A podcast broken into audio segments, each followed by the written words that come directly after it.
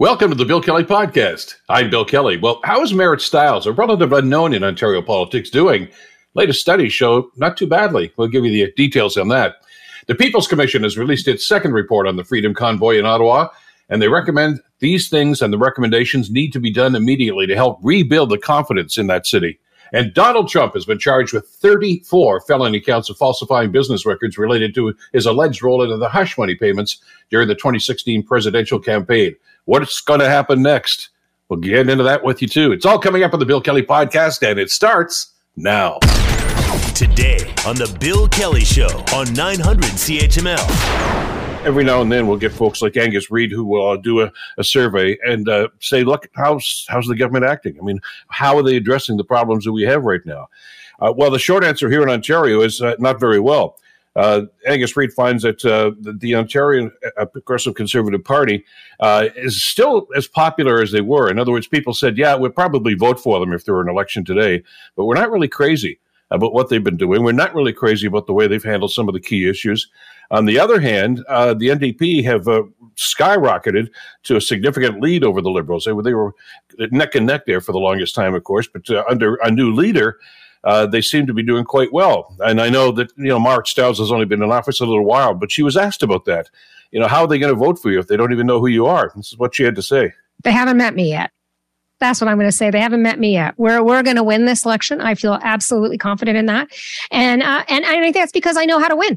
So uh, optimistic, sure sounds like it, doesn't it? But let's let's talk about these numbers and and the, the way that uh, the people are feeling these days, and the feeling about a, a new political leader here in the province of Ontario. And to get some insight into that, please welcome back to the program Peggy Nash, who is a former NDP finance critic and author of the book Women Winning Office, an activist guide to getting elected. Uh, Peggy, great to have you back on the show. Thanks for joining us today. Are you there, Peggy? Hello. There, there we are. Okay, I think we finally established contact. yeah, you got uh, out of it. Sorry. Okay, let's let's talk a little bit about Marit Stiles, and then we'll talk about some of the overall uh, things that are in this uh, this uh, last survey here about how uh, the Ford government is behaving. There's always a question mark when a new political leader comes in one who is relatively unknown right across the province. Uh, but to see the NDP jump uh, uh, to a huge lead in second place, anyway, uh, in uh, in Ontario right now, uh, is it because of the leader? is it just because of the party itself? What, what, do you see as you sift through the numbers here? I think there's a few things. First of all, the NDP is the official opposition, so they get more airtime, more questions in question period, more media coverage whereas the liberals uh, have no leader and they don't even have party status. So it's it's very difficult for them to get any attention. In fact, their biggest danger right now is just being completely ignored. Uh, but for the NDP, with a new leader, uh, they and a leader who has a very engaging personality, a very positive outlook, there is appeal, even if people don't really know her and, and may not have, you know, heard about what she stands for or what she wants to do. She does have a very positive, engaging aura about her. So she's the new kid on the block, and it's up to her to introduce herself to Ontarians and to make an offer to them that they will find appealing in the next provincial election. Which is still some time away. I know that we're talking about as if it's imminent, and it's not. And uh, as you well know, of course, uh, uh, anything can change in a week in politics. But mm-hmm. it just seems as if uh, uh, she's a leader who came around, as, as far as I can see, at the right time. Because I mean, the things that she's espousing and supporting and and and, and putting on, on her agenda seem to be the things that people in Ontario are most upset about these days. In other words, affordable housing, uh, cost of living, affordability, and things of this nature. And according to the survey from Angus Reid, uh, they're not pleased with the way the Ford government's handling any of those issues. Yeah, these these issues are, are really the bread and butter of the NDP, and whether it's rent controls so that uh, people who don't own their own home can have predictable, affordable costs uh, whether it's uh, affordability when it comes to to food and and other other essentials. Um, these are things that the NDP feels strongly about anyway. Strong um, Medicare, uh, doctors when you need them, Uh, these are things that have, have been the bread and butter of the NDP. And frankly, right now, a lot of people are going through a tough time. Uh, you know, even people who may have been diehard conservatives, uh, people who are maybe in the GTA who, who work hard every day, but they just can't get ahead. In fact, they're falling further behind and they're kind of, you know, some people may tend to blame themselves, but a lot of people will say, hey, wait a minute, maybe the government's not working for me or acting in my best interest. So people do tend to pay more attention when things are going wrong for them. So well, we're an interesting time. Yeah, and they are going to. I don't necessarily know if if blame is the right word, but they're going to look to the government when things go badly, as they are going these days, aren't they? I mean, you know, if I can't afford to buy a house, or if I can't put food on the table, uh, there may be some self doubt and say, yeah, maybe I'm, I'm not doing what I should. Maybe I have to get a better job. Anything, but eventually they're going to say, oh, what's the government doing to try to help me out of this? And mm-hmm. the, the answer here in Ontario seems to be not very much. And, and but again, we'll break this down a little bit further here. I mean, the conservatives, the, the hardcore conservative supporters in Ontario, uh, certainly do like Ford. Uh, and they like the policies, but they seem to have different attitudes here. You know, their priorities seem to be somewhat different. They're they're more worried about uh, about uh, things like like crime and, and, and, public safety, which are all very legitimate, especially in Toronto these days, uh, with some of the things that are going on in the city. But if mm-hmm. you can't put a roof over your head and can't put food on the table, uh, you got to be looking to the government and say, "What can you do for me here?" Hmm Yeah, I mean, if you're a, a, a bedrock, diehard conservative member, then you're not going to change your opinion, no matter no. what the ups and downs of the economy. Uh, you're you're with Doug Ford, and you're sticking with him. But there's a lot of people who gave the conservatives their vote who uh, really found appeal in uh, Doug Ford's kind of everyday man approach to them. They felt that maybe he understood them, their way of life, but now as they fall further behind, they're thinking, well, hey, maybe, maybe he didn't understand me. Maybe he wasn't talking about me. I, I think of those millennials who are being told to save for retirement, save for a house, save for their security, and they they can't even make ends meet. So it's um, you know there's a lot of people who feel right now that that they're they're being left behind. And you're right. At a certain point in time, you get past asking yourself, "What can I do differently?" and you begin to say. Hey, wait a minute. Maybe I need uh, some help here from from better policies that that will will help me, my family, get ahead. Well, and maybe the best example of that was the the provincial budget that came out just a, a week or so ago.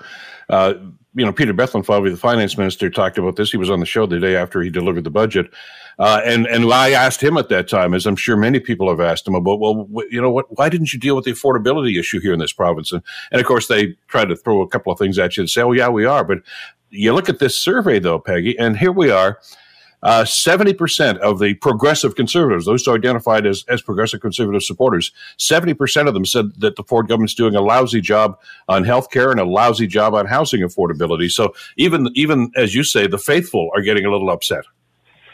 Yeah.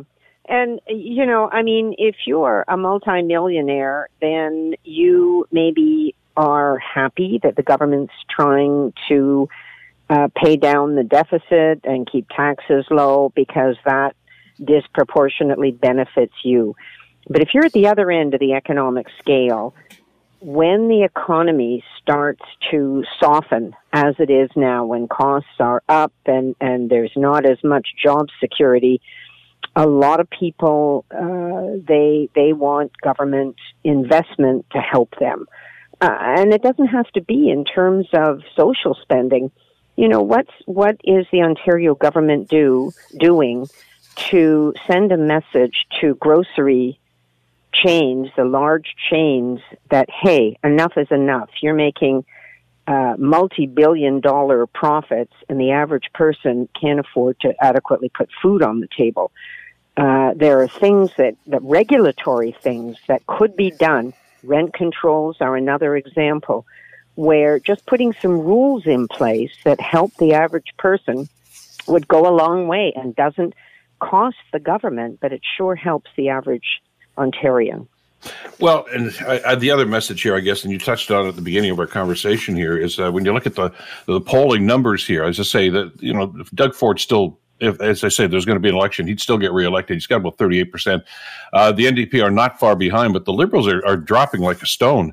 Uh, and and I, I am wondering just what their strategy is. Like I, we understand that it's still a couple of years away, more than two years away from uh, the next provincial election.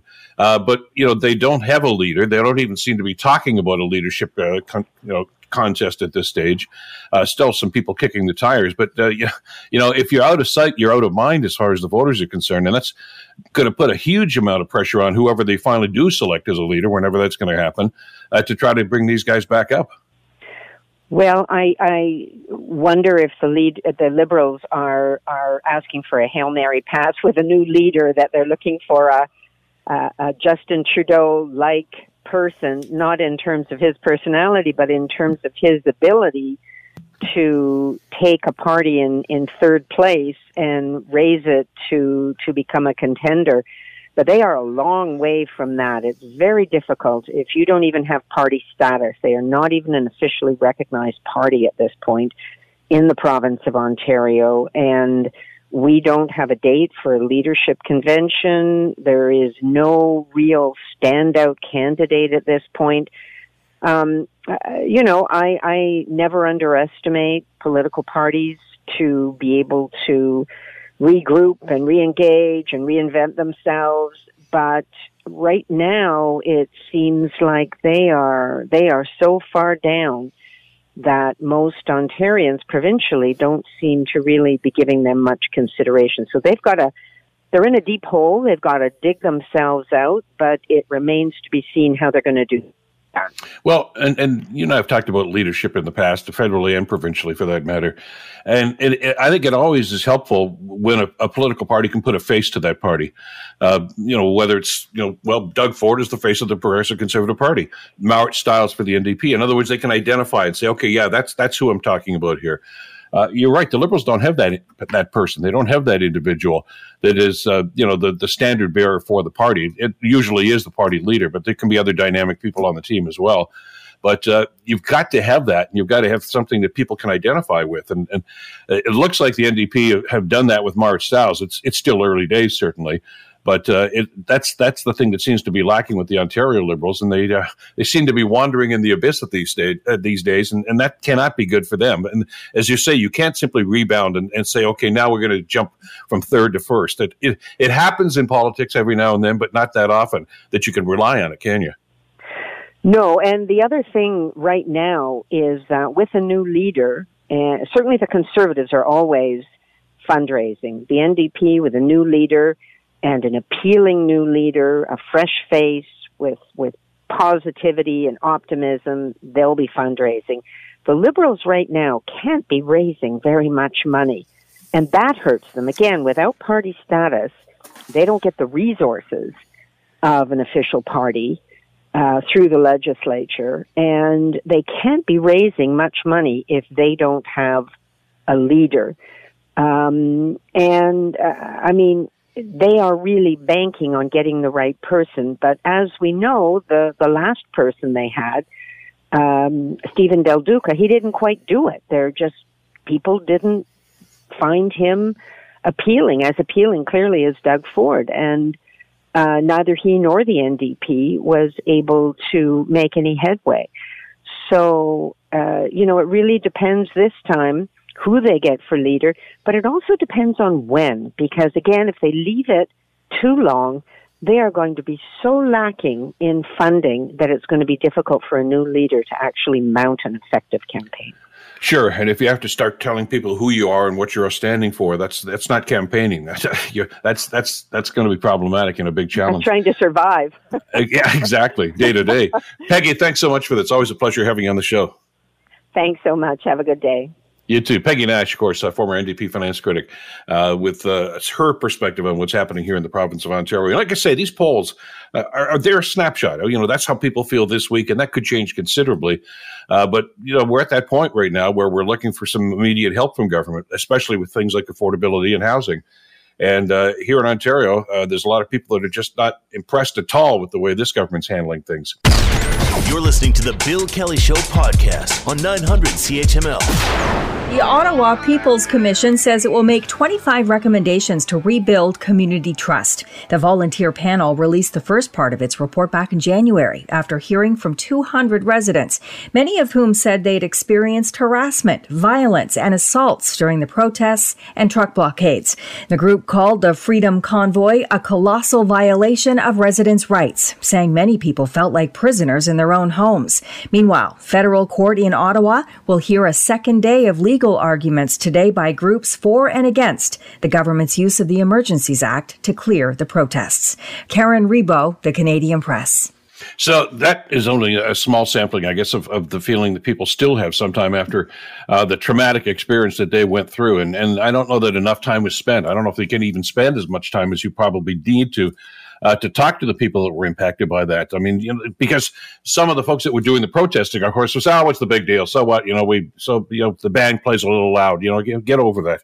It's a whole different situation, which I think is why it was so important uh, for this uh, People's Commission uh, to be struck. Joining us to talk about this is uh, Michael Kempa. Michael, of course, is an associate professor of criminology at the University of Ottawa. Michael, a pleasure to have you back on the show. Thanks for joining us today. Thank you, Bill let's uh, talk about this commission itself and, and how important is it to to not just do the work that they're doing here, but to give the people of Ottawa a voice in this whole process. Well, it is important. We've got a sort of a variety of accountability mechanisms that are grinding on here.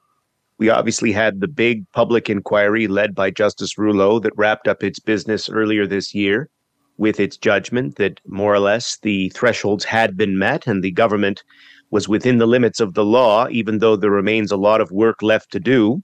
Uh, we've now got a group of volunteers, this People's Commission, that took public submissions uh, from citizens of Ottawa and um, brought them to the public for, released that report about the lived experiences of different segments of the community through the protests or occupation in Ottawa.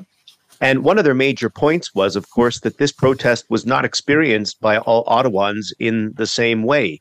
That people who had um, issues, either if they had hearing problems or vision problems, essentially uh, were locked in their homes. They couldn't get around during that period to essential medical treatments and so forth.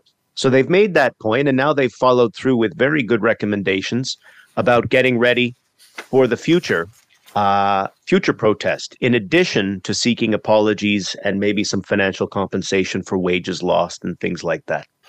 Uh, let's talk a little bit about attitude here. And by that, I mean the attitude towards the people that should have been uh, in leadership capacities there, and specifically city council and Ottawa police services. Uh, there's a lot of animosity. I've talked to a, a, number of residents. I've got family that live up in that area as well, as you and I have talked about in the past and uh, they don't trust the police. I mean, that's really what it comes down to, and they're not really enamored with city council either. How do, how do you bridge that gap? Well, it's going to be a long haul. Uh, I mean, the the police have uh, reconstituted their top leadership. We have a new chief here. Uh, it is important to stress that the Public Order Commission uh, didn't pin it all on the former chief, Peter Sloly, and in fact said it seemed like there was some significant scapegoating going on of that one person. So, new leadership and a completely reconstituted civilian board for overseeing the police. The Police Services Board has um, mostly new membership, new provincial appointees, and critically, the mayor is properly now on the Police Services Board. Uh, in my view, it's absolutely essential to have your mayor take their place on those boards and not delegate it to somebody else, because the mayor, of course, is the key link between policing planning and broader city planning. And that was put to good use in policing protest in Toronto, for example, where at the time Mayor John Tory was able to coordinate between the board and other city agencies to make sure there was a bit more of a coordinated response. It's going to take a while. There's got to be public outreach and critically, I think, admission of mistakes made. Uh, which is obviously that can be very difficult for politicians to do. Uh, and as you said, that basically, I guess one of the points of the discussion here uh, is is to develop an emergency plan. Not that they're expecting that there's going to be another trucker convoy, but I mean anything of this nature. Uh, and I know that uh, in in the, the documentation I've seen on this, City Council says we already we already have one. Well, apparently it wasn't working very well. So this is, I think, an opportunity for these guys to kind of, you know, hit the reset button here, isn't it? Well, the reset button in a big way, and also just to basically acknowledge that Ottawa is a G7 capital. There are hundreds of protests here every year. There's the potential for large protest at any time these days, given that we know that any inflamed issue can quickly mobilize people across social media and they're capable of raising money. So set the city up physically and politically so that it is prepared for mass protest. Obviously, a big issue there is preparing the parliamentary precinct uh, with a sensible plan for pedestrian thoroughfares, cutting it down to traffic and so forth, so that people can access the property to make their point, but can't use things like vehicles or other machinery to block off the center part of the city. Is is that going to be the new normal, Michael? I mean, we've seen other cities that have had to incorporate things like that. You know, bollards on sidewalks. Uh, you know, just anybody who's been to Toronto in this area here in the last little while. I mean, go by Union Station, and uh, the, the basically there's no way a vehicle can possibly get down there because of the concrete abutments that are up all over the place. Uh, are they considering? I know they did that for a period of time, but is that just going to be the way things are going to be on Parliament Hill from now on? It will be, but it won't be how it appeared in the first year, where they just threw up a few sort of unwelcoming looking uh, concrete barricades and bollards and so forth. If you shut it down, you don't leave it as it is. You then build up that environment to make it a pleasant space for the public to spend time and that has safe spaces for people to come in and conduct protest because this is obviously something that federal parliaments attract. So, in other words, you make it a usable space for people to access their public parliamentary buildings in a way that's safe. We don't need vehicles in there to do that. So you got to transform that space and make it friendly to retail and all that sort of stuff. This is this is not beyond our our ability as urban planners. I mean, we see it mm-hmm. in in major capitals around the world. Uh, and uh, you know the the fact that you know, we're talking about the the convoy and protest there, but I mean it wasn't too long before that, of course, that we had the terrible incident, the assault on Parliament Hill, and the uh, the, the, shooting of Nathan Cirillo uh, by the War Memorial too. And I know there was some talk about doing something about curtailing uh, vehicular traffic there too. And it's it's sad, sad that it has to be that way, but I guess one of the purposes of this committee. Uh, and I would think one of the shared purposes of this committee and the police services and city council is to try to try to create a sense of public safety once again. Absolutely. Absolutely. I mean, a big part of their recommendations, too, that I'm very attracted to is they said we should have some citizen advisory boards um, that are there to provide the perspective of people who are most impacted by pub- major public events to the city and to the police services board and police in times of crisis. To me, that only makes sense. You'd have these sort of existing boards of citizens that when things go sideways can quickly be consulted who can provide information and suggestions to those who are making decisions. In other words, you've got your structures ready to go. So, where does this go from here? I mean, this is the second report that this committee has done. Is this going to be an ongoing process, or uh, is their work done? So, their work is pretty much done, apart from following up on making sure that sensible things are done by the three levels of government to prepare for next time. So I think we can expect them to comment on whether they see any of their recommendations taken seriously or implemented by those levels of government. Um, we're going to grind on with the court decision from the federal court as to whether or not uh, the judge sees any merits to the arguments of civil liberties groups that the government was out of order.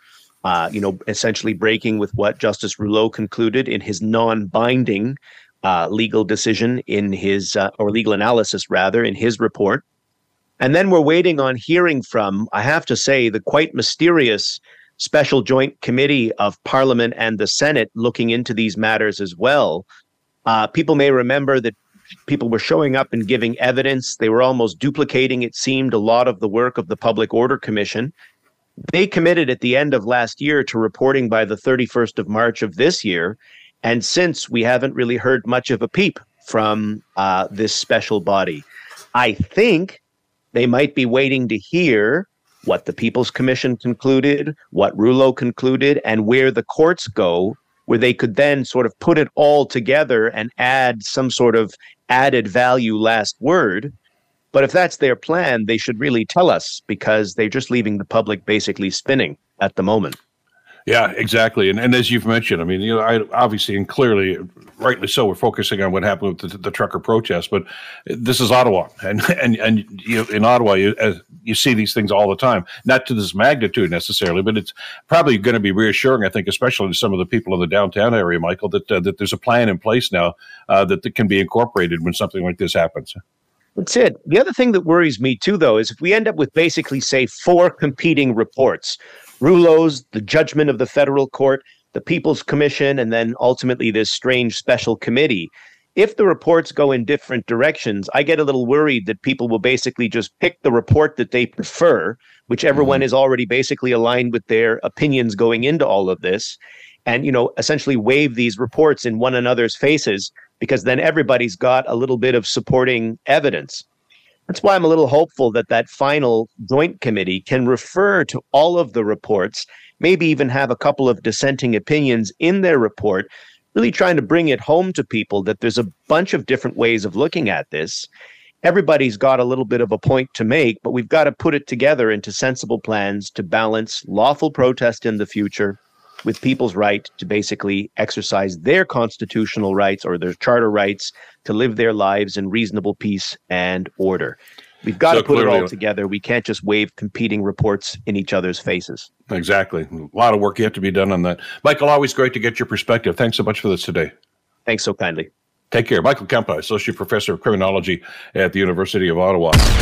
You're listening to the Bill Kelly Show podcast on 900 CHML. Well, if you had a television on at all anytime yesterday, you probably caught at least a little bit anyway of the uh, the, the, circus that was in Manhattan at the, the courthouse. Uh, Donald Trump uh, got arraigned yesterday, as expected, and uh, facing 34 charges, felony charges. Uh, and uh, of course, got back home last night and made the speech. We'll talk about that in just a couple of minutes. But to give us a quick rundown on what happened uh, over the last 24 hours or so, uh, Global's Reggie Cecchini was there, and here's his report. But it was a long prosecutorial road stemming from hush money payments to cover up affairs, allegations Trump has long denied and frequently criticized as a witch hunt. He's frustrated, he's upset, but I'll tell you what, he's motivated. And it's not going to stop him, it's not going to slow him down with Trump now in less control of a situation than he optimally prefers, what he does and says going forward could only add to his legal problems. No amount of money and no amount of power changes that enduring American principle. Donald Trump pleaded not guilty to all 34 charges, and while a gag order was not put in place, both sides were cautioned against making statements that could be interpreted as threatening. Reggie Cecchini, Global News, New York so many different aspects and so many uh, roads we could go down here, but let's uh, get some overview and a historical perspective on this as well. Uh, to do that, we're pleased to welcome back to the program uh, Jason Opal. Uh, Jason is an associate professor and chair of the Department of History and Classical Studies at McMaster University. A professor, pleasure to have you back on the show. Thanks for the time today. Oh, thanks so much. Um, actually, at McGill, I just wanted to make that make that clear. oh, I'm sorry. I'm sorry. Yeah, I'm like I'm reading. Okay, I'm one line down. McGill University in Montreal. Fabulous. Let's let's talk a little bit about uh, what happened yesterday from a historical standpoint. I think everybody is aware, of course, uh, just about every time the, the networks came back on. You know, the first U.S. president to be indicted, former U.S. president actually to be indicted, but not the first politician of some note to, to be indicted. And we can go all the way back, I guess, to Spiro Agnew and, and others of the uh, the Nixon era uh, to get an example of that, can't we? Oh yes, uh, there's actually examples going back to the 1790s about um, congressmen or or people running for Congress being charged, or in, in one case actually being in jail uh, while they're running for office. Um, there are in, in, recent history, there's been a there's been uh, over a dozen congressmen sitting or otherwise who have been charged with uh, felonies, in some cases done jail time. Um, however, this is it's still totally unpre- unprecedented because no one in American politics is nearly as visible. No one in American politics is nearly as um, powerful and um, sort of looked upon as a president or ex-president. And so to see that person who used to be jetted around on Air Force One and carry around the nuclear codes um, process in a kind of dimly lit uh, dingy lower Manhattan uh, courthouse was really extraordinary. Uh, yeah, as as you said, because of the individual. Let me, by the way, ask you just uh, from that historical perspective again, as these investigations and the investigation about uh, the, the that perfect phone call with Ukraine, uh, going back a few years now, with the impeachment processes, uh, the Attorney General at the time, of course, Bill Barr said you cannot charge a sitting president. Uh, there seemed to be a lot of debate about that uh, as to whether that's just a, a, a, a process or if that's actually a law or if it's just uh, common sense. I, it was very gray, and, and obviously because of the fact that, uh, yeah. that, he was still in the White House, nothing much happened. Especially because the, uh, the you know the Attorney General wasn't going to allow it to happen. Uh, but was it inevitable that, that this day yesterday was going to happen, though? I think it was. It, it was likely given the number of um, credible investigations into Mr. Trump that preceded his presidency and that happened during his presidency. I'm thinking most especially the current cases um, that are building against him in the state of Georgia, most notably three different Georgia statutes um, prohibiting interference in or conspiracy to in- interfere in the results of the results of an election. Um, he, in another call, perfect or otherwise, did ex- did seem to do exactly that. And so in the sense that he, uh, Mr. Trump, has all often been pushing the envelope or well beyond the envelope. Um, this is this was not unexpected. Indeed, I expect that there will be uh, more indictments from the state of Georgia, different indictments for different crime um, against Mr. Trump and several other members of his close inner circle in the coming weeks and and the Michael Cohen aspect of this, of course, is going to play a large part, I guess, when they, they finally get down to, to, to business here.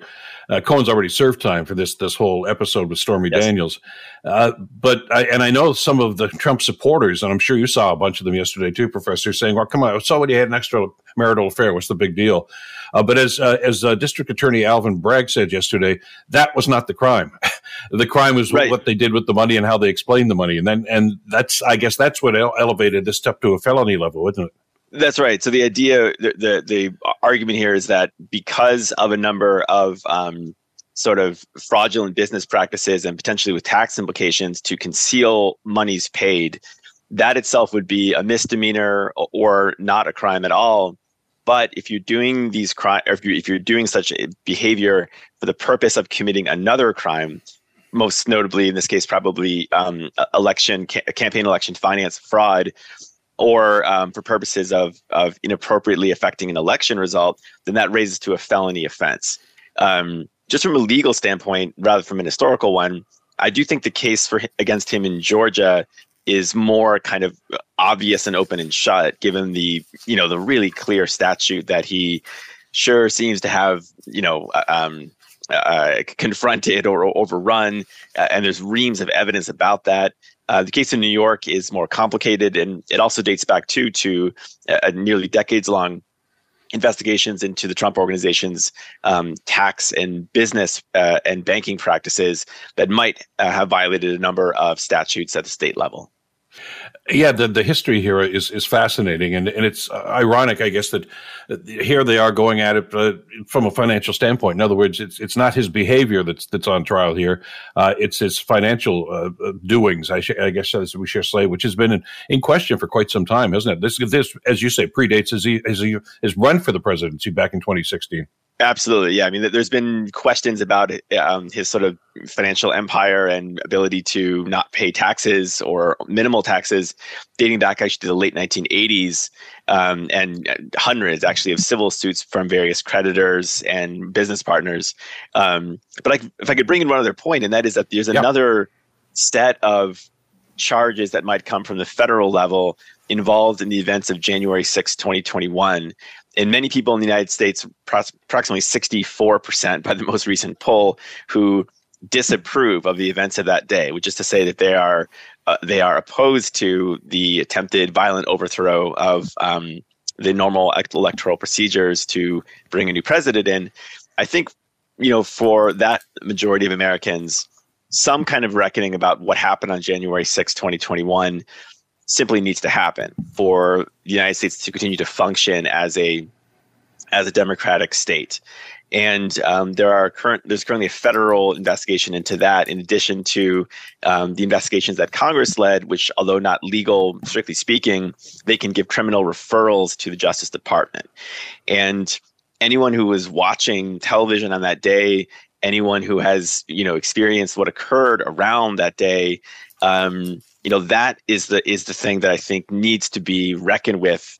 Just speaking as you know someone from the United States, th- that just needs to be um, aired and um, in some way adjudicated uh, for the United States to be able to sort of move on from you know an extremely difficult period in its history. Uh, but it's it's going to play out right in front of us, and you know we haven't even talked about the Mar-a-Lago situation and that investigation, which is ongoing. Uh, there's the I guess the potential here, isn't it, Professor, for everything to to just kind of fall on his lap all at once here with these investigations ongoing. We don't know what stage any of those other ones are at right now, do we? We don't. I mean, the Georgia one is pretty imminent. I, I would say the next couple of weeks uh, uh, there. The, the federal ones are much more complicated, and the federal ones, as you alluded to, refer to both the January 6, 2021 um, riot or coup, whatever you want to call it, as well as issues with documents in Mar-a-Lago. Um, now, whether this will all fall on Mr. Trump's lap at once, um, you know, it, it will come over in, over the next six to twelve months, and then he has court dates coming up for this um, indictment, and then that raises the other point that a lot of um, sort of establishment Republicans, you know, rep- representatives in Congress, um, many of whom personally hate Donald Trump because he almost got them killed on January 6, 2021. Um, I think you're going to see them kind of quietly back away so that, you know, they're going to they're going to make statements and and put out uh, um, uh, declarations of support for Mr. Trump, to to who remains extremely popular with Republican voters. But uh, you know they won't die on that hill. I think that they'll they'll back away from it, and I do think Mr. Trump will find himself both in legal multiple legal peril uh, and increasingly isolated um, from uh, other Republican leaders. It's going to be very difficult for some of those people to to make that move, though, isn't it, uh, Professor? I mean, you take a, a Kevin McCarthy, for instance, uh, who was very scathing in his criticism of Trump the day after the, the January 6th insurrection. Uh, but a week after that, after spending some time in Mar-a-Lago, of course, he seems to be, uh, you know, joined at the hip with Trump. Same with Jim Jordan, who's uh, chairing the, the committee investigating the investigation right now, too.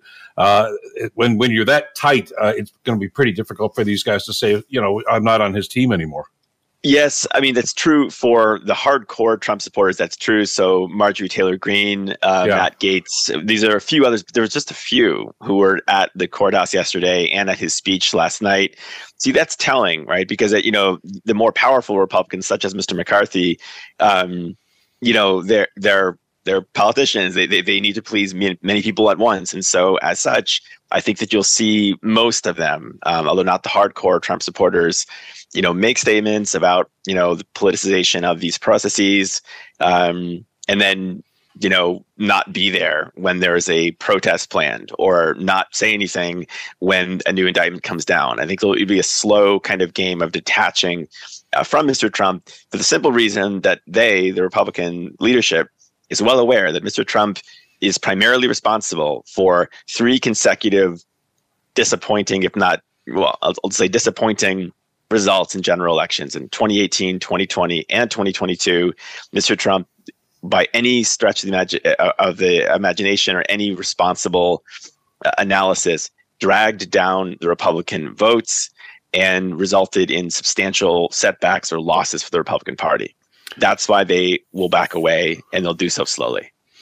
Well, let's talk about the presidential contenders here. Got a couple of minutes left. Who all, by the way, seem to be uh, in defense of Trump. I mean, when the, when he was in, indicted, of course, uh, even Mike Pence and and DeSantis, uh, you know, we talked about what an abhorrent process this whole thing was. They didn't say he was innocent. Uh, they, it was the process itself. Uh, but a, a, bunch of those guys want to be the next president, and at some point they've got to divorce themselves from Trump. Do you see that happening sooner or later? Um, later in the cases of later in the case of DeSantis, who's the most likely, you know, the only one I could see yeah. right now beating Trump, but earlier for some others. So, for example, uh, Asa Hutchinson, who was the former governor of Arkansas, extremely conservative, um, but also anti-Trump. Um, he announced his presidential run. He accelerated. He was going to announce it in a few weeks. He accelerated the announcement just to to come just after the indictment came down as a way to say, "I am an alternative to the drama, the uh, the tawdry, you know, kind of tabloid dimension of Trump, and to this sort of one man wrecking show that Trump has become." So for Hutchinson, probably Pence as well, you'll see them break from Trump. I would say, you know, if they haven't done so already, pretty soon it's DeSantis who will hang on the longest because he has the most awkward tango to in front of him. He has to dance with and win over Trump's supporters, or maybe half of them or so. So he can't break from Trump too early or too loudly. He'll have to wait and wait and wait until uh, he imagines things swing around to his um, uh, uh, favor early next year in time for the primaries when Mr. Trump is having to go between court dates in New York and uh, primary debates. I think that's the time you'll see DeSantis break with Trump and say, let's go a different way. And I'm the standard bearer for that new Republican Party. Yeah, one of the intriguing things I heard yesterday too was uh, when uh, District Attorney Bragg was having his press conference after the uh, the arraignment. Uh, and and they asked him quite specifically, you know, your predecessor did not want to pursue this. The federal government looked at this, or the Justice Department did not pursue this. What changed your mind? And and basically, he said, "There's we have new information uh, that, and of course, that wasn't included in the indictment yesterday. So it, I'm, I'm curious to find out exactly what was it that swung him over because he seemed uh, rather hesitant to get involved in this when he first took over too, didn't he? He did indeed. A couple of people in his office resigned because they thought he wasn't yeah. going fast enough. Or, but I, I mean, I, I think just reading tea leaves, what's going on there is that late last year and early this year, um, Mr. Bragg's office was responsible for getting guilty uh, um, uh, d- determinations against the Trump Organization for Tax and Business Fraud. They have seen all the records. They've seen more financial uh, records, more of the financial sausage making than anyone has seen. No doubt while doing that work, again against the Trump organization rather than Trump himself, they came across all kinds of dirty laundry um, linking Mr. Trump, you know, more directly than previously had been to hush money payments, to improper transfers, and to all kinds of non-disclosures that amount to criminal offenses. So I think it's what he's referring to. And if I make one, one more point, there is a certain bad faith in those who say, well, you know, the feds weren't interested previously. The feds weren't interested previously because the Trump administration told them to back off uh, when, when, Trump was president. I mean, that, that's why many of these investigations went nowhere because the Justice Department, controlled by Mr. Trump's, uh, you know, uh, uh, inner circle, told them to stop.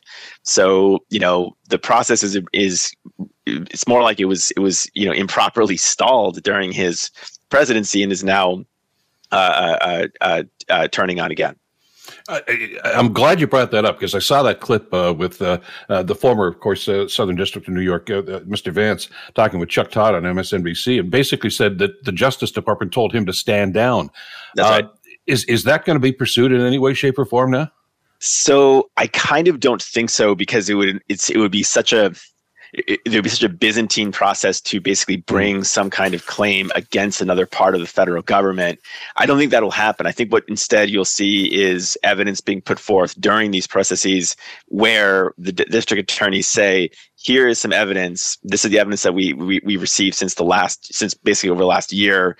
Um, and as for why this wasn't aired earlier, um, you know, please see our colleagues' sort of detailed report about exactly what Mr. Barr, um, uh, uh, most likely him especially, told us to do or not do during Trump's presidency. You had alluded earlier to that sort of legal theory, and you're absolutely correct. It's a gray area. It's not constitutionally, you know, d- described whether a sitting president can be tried for crimes besides high crimes and misdemeanors. Um, so uh, that's just the kind of well that we never really thought about this, and what what everyone thinks about it.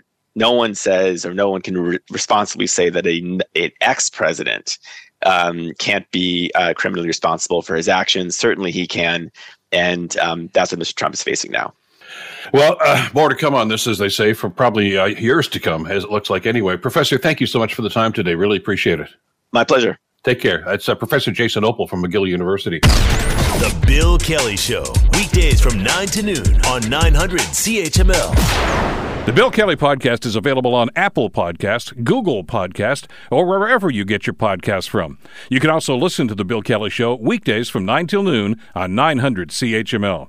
I'm Bill Kelly. Thanks again for listening. And don't forget to subscribe to the podcast. It's free, so you never miss an episode. And make sure that you rate and review.